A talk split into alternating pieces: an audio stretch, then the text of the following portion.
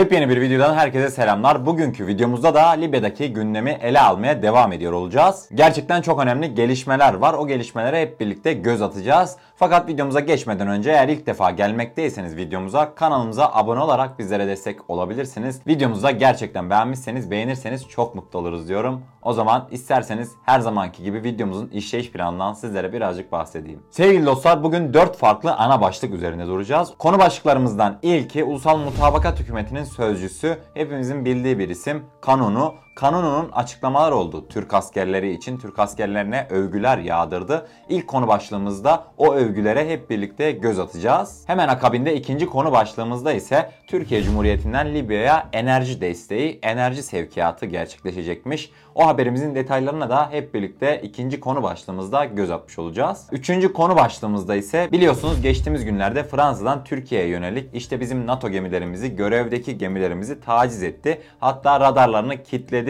açıklamalar olmuştu. Türkiye Cumhuriyeti'nin Dışişleri Bakanlığı'ndan da bu iddiaya yanıt gelmiş. O yanıta da hep birlikte üçüncü konu başlığımızda değineceğiz. Dördüncü ve son konu başlığımızda ise Yunanistan'a uzanacağız. Yunanistan. Yunanistan İsrail'e Türkiye'yi şikayet etti. Türkiye'nin olası bir Yunanistan saldırısında en büyük zararın İsrail'in göreceğini söyleyerekten İsrail'den destek almaya çalıştılar. O açıklamaların detayına da dördüncü konu başlığımızda hep birlikte göz atacağız inşallah. O zaman Ulusal Mutabakat Hükümeti Sözcüsü Albay Muhammed Kanunu'nun Türk askeri hakkında yapmış olduğu açıklamalara hep birlikte göz atalım.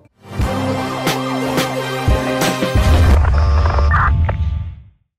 Libya'nın Birleşmiş Milletler nezdindeki meşru temsilcisi Ulusal Mutabakat Hükümeti Ordusu Sözcüsü Albay Muhammed Kanunu, Libya'daki son duruma ilişkin Türk medya ajanslarında değerlendirmelerde bulundu. Albay Kanunu, Tarhune kentinin kontrol altına alınmasının ardından yapılan incelemelerinde keşfedilen toplu mezar konusunda uluslararası inceleme talep ettiklerini ifade etti. Kanunu, Hafter'in terörist milisleri ve Kani çetelerinin Tarhune halkına karşı işlediği iğrenç soykırım suçlarını dünyaya açıklayacak uluslararası bir soruşturma bekliyoruz dedi. Sürekli devam eden ihlaller Hafter'e asla güvenmememiz gerektiğine neden oluyor diyen Kanunu, Libya'nın geleceğinde Hafter için asla bir yer bulunmadığını teyit etmemizi sağlıyor. Hafter'in sivillere hedef alan bir terörist olduğunu tüm dünya gördü ifadelerini kullandı. Kanunu Hafter'e karşı kazanılması gereken zaferin çok yakın olduğuna dikkat çekerek Temmuz ayına kadar Hafter'in tarihten ve ülkeden silinmesi için elimizden geleni yapacağız dedi. Kanunu konuşmalarının devamında gayrimeşru silahlı güçlerin lideri Hafter'in bu zamana kadar barışın bir parçası olmadığını ve olmayacağını belirterek Hafter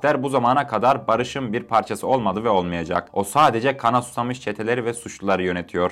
Kendimizi meşru şekilde müdafaa etmeye, var olan her yerde tehditlerin kaynağına müdahale etmeye ve Libyalıların hayatını kötüleştiren yasa dışı haydutlara son vereceğimize ilişkin kararlı olduğumuzu teyit ediyoruz ifadelerini kullandı. Ve son olarak Albay Kanunu çok çarpıcı açıklamalarda bulunarak Ulusal Mutabakat Hükümeti'nin Türkiye'nin de desteğiyle birlikte daha da güçlendiğini ifade ederek Türk askeri sahada çok yetenekli. Onlardan çok şey öğrendik. Destekleri sayesinde Hafter'e karşı üst üste zaferler kazanıyoruz. Güçlüyüz. Türk askeri Hafter'in teröristlerine karşı mücadelemizde bize ağabeylik yaptı diye konuştu. Sevgili dostlar son cümlesi gerçekten çok önemliydi. Türk askeri Hafter'e karşı mücadelemizde bize ağabeylik yaptı. Gerçekten bu ifade çok duymaya alışkın olduğumuz bir ifade değildi. En azından sizlere şunun garantisini verebilirim bu konuşmadan. Sahadaki Türk askeri gerçekten Libya Ulusal Mutabakat Hükümeti'nin ordusu olsun, yöneticileri olsun hepsinin dikkatini çekmişler. Daha birçok açıklamalar geldi. İşte sahadaki istihbaratına hayran kaldık Türkiye'nin. Türk ordusunun her alandaki başarısını örnek almamız gerekiyor ve hatta ilerleyen dönemde de Türk ordusunun Libya ordusunun düzenli bir orduya aslında düzenli de tam manasıyla bir düzenli orduya geçişinde Türkiye'den yardım istiyoruz açıklamalarında da bulunmuşlardı. Her ne kadar övünsek azdır. Kısacası Türkiye Cumhuriyeti Libya'da destan yazmakla kalmıyor. Destan yazmayı da öğretecek gibi duruyor. İnşallah Ulusal Mutabakat Hükümeti de ilerleyen dönemde Türk birlikleri tarafından eğitilir ve daha donanımlı bir orduya sahip olurlar. Evet ilk konu başlığımızdan bahsettik. Şimdi ikinci konu başlığımız. İkinci konu başlığımızdaki haber şu an medyada olmayan bir haber. Genellikle şu an medyada işte Türk şirketlerinin Libya'da yapmış olduğu elektrik santrallerinden ya da yarım kalan santrallerin tamamlanmasından bahsediliyor. Fakat ben sizler için çok ilginç bir detay araştırdım. Sizlere sadece şunu sorayım. Türkiye Cumhuriyeti'nin en büyük enerji filosuna sahip ilk ve tek ülke olduğunu biliyor muydunuz? Evet, gemilerde enerji filosuna, enerji gemilerine sahip olan ilk ve tek ülkeyiz. Yüzen santral gemilerimiz vasıtasıyla birçok ülkenin elektrik ihtiyacı geçmiş dönemde karşılandı ve karşılanmaya da devam ediyor. Libya'da da özellikle Misrata limanında Türk Birliği'nin konuşlandırılacağı öğrenildikten sonra açıkçası benim fikirlerim oraya yüzen santral gemilerimizin de ilk etapta en azından ülke içerisindeki santraller onarılasıya kadar Türk gemilerinin orada demir atıp Libya halkının enerji ihtiyacını karşılayacağı yönünde tahminlerim mevcut. Gelin haberimizin detaylarını hep birlikte bir göz atalım. Bugün çoğumuzun duymadığı, bilmediği yepyeni bir haberle karşınızdayım. Dünyada enerji filosuna sahip tek ülke Türkiye'dir. Enerji gemisine sahip tek ülke değil. Fakat enerji filosuna sahip tek ülke sahip olduğu bu filo ile adını belki de hiç duymadığınız ülkelere Ay Yıldız'ın ışığını yaymaktadır. İşte karşınızda Ay Yıldız'ın parıltısını dünyaya yayan Karadeniz Powership. Karadeniz Powership dünyanın ilk güzel enerji santrali olan Powership projesini tasarladı ve inşa etti. Powership platform ya da gemi üzerine kurulu LNG, doğalgaz ve fuel oil ile çalışabilen yüzer bir enerji santralidir. Değerli dostlar tekrardan belirtiyorum. Libya'da ilerleyen günlerde büyük ihtimalle bu gemiyi göreceğiz. Çünkü şimdi karşınıza gelecek birazdan birçok ülkeye enerji üretimi açısından çok büyük desteklerde bulunmuş. Oranları görünce gerçekten ben de şaşkınlık içerisinde kaldım. Gelin hep birlikte oranlara bir göz atalım. Powership filosu Lübnan'ın %25, Gana'nın %26, Mozambik'in %10, Endonezya'nın adaları olan Kuzey Sulawesi'nin %30, Sudan'ın %10, Gambiya'nın %60'ı, Sierra Leone'nin %80'i ve birçok ülkenin de enerji ihtiyacının bir kısmını karşılamaktadır. 2018 yılına kadar Irak'ta enerji ihtiyacının %15'ini ve Zambiya'nın %16'sını karşılamıştır. Sevgili dostlar gerçekten çok büyük rakamlar bunlar ki bir ülkenin sadece bir gemiyle enerji ihtiyacını karşılayabilmek bizim bu alanda ne kadar başarılı olduğumuzun da aslında bir kanıtı. Bu olayı sizlere sunmamdaki asıl amaç ise birçoğumuzun bu olaydan haberi yoktu. Benim de yoktu açıkçası. Libya haberlerine göz atarken bu gemilerin de Libya'ya ilk aşamada gönderilebileceği söylenildi. O zaman Libya'da bulunan kardeşlerimize önceden söyleyelim. İlerleyen günlerde Türk bandıralı bir Karadeniz Powership gemisi görürseniz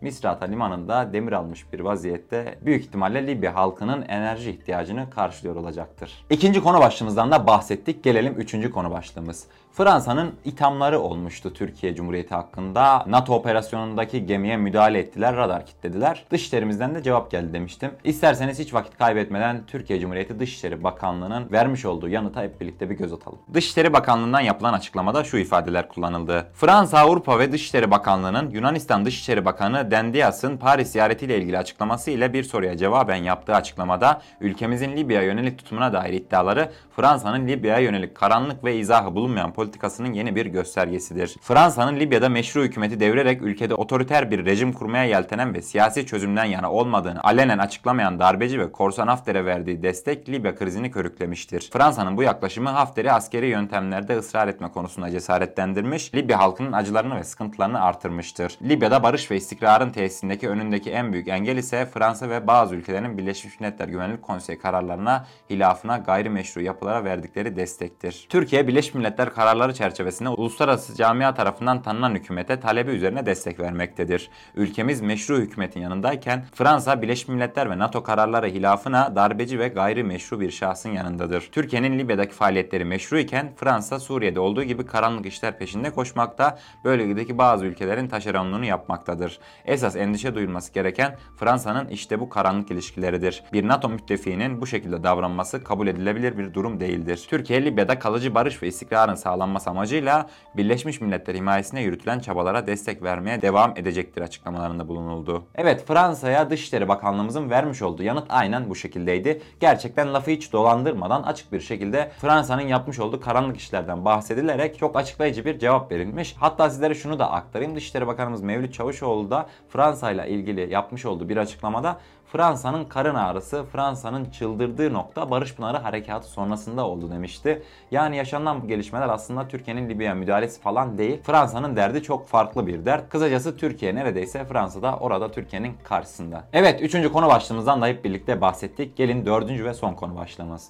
Yunanistan İsrail medyasına dert yandı. Haberimizin detayları ise aynen şu şekilde. Yunanistan Başbakanı Mitsotakis'in geniş bir heyetle resmi ziyarette bulunduğu İsrail'de i24 News televizyon kanalına konuşan Alex Alexandro Diakopoulos eğer Yunanistan teslim olursa eğer bizi köşeye sıkıştırmayı ve resimden çıkarmayı başarırlarsa o zaman İsrail bir noktada acı çekecektir. Türkiye, İsrail için İran'dan daha büyük bir tehdit haline gelir dedi. Açıklamalarının devamında İsrail yönetimine Türkiye ile işbirliği yapmaktan kaçınması gerektiğini ve Türkiye Cumhuriyeti'nin olası bir İsrail-Türkiye ortaklığında en fazla zararı da İsrail'e vereceğini belirtti. Evet sevgili dostlar, İsrail'e giden Yunan heyetinden gelen açıklama aynen bu şekildeydi. Bugünlük benden bu kadar. Umarım aktardıklarım hoşunuza gitmiştir. Doğru bir şekilde aktarabilmişimdir. Tekrardan hatırlatıyorum. Kanalımıza ilk defa gelmekteyseniz kanalımıza abone olarak bizlere destek olabilirsiniz. Videomuzu da gerçekten beğenmişseniz beğenirseniz çok mutlu oluruz diyorum ve kendinize çok iyi bakın. Her şey istediğiniz gibi olsun. Sağlıcakla.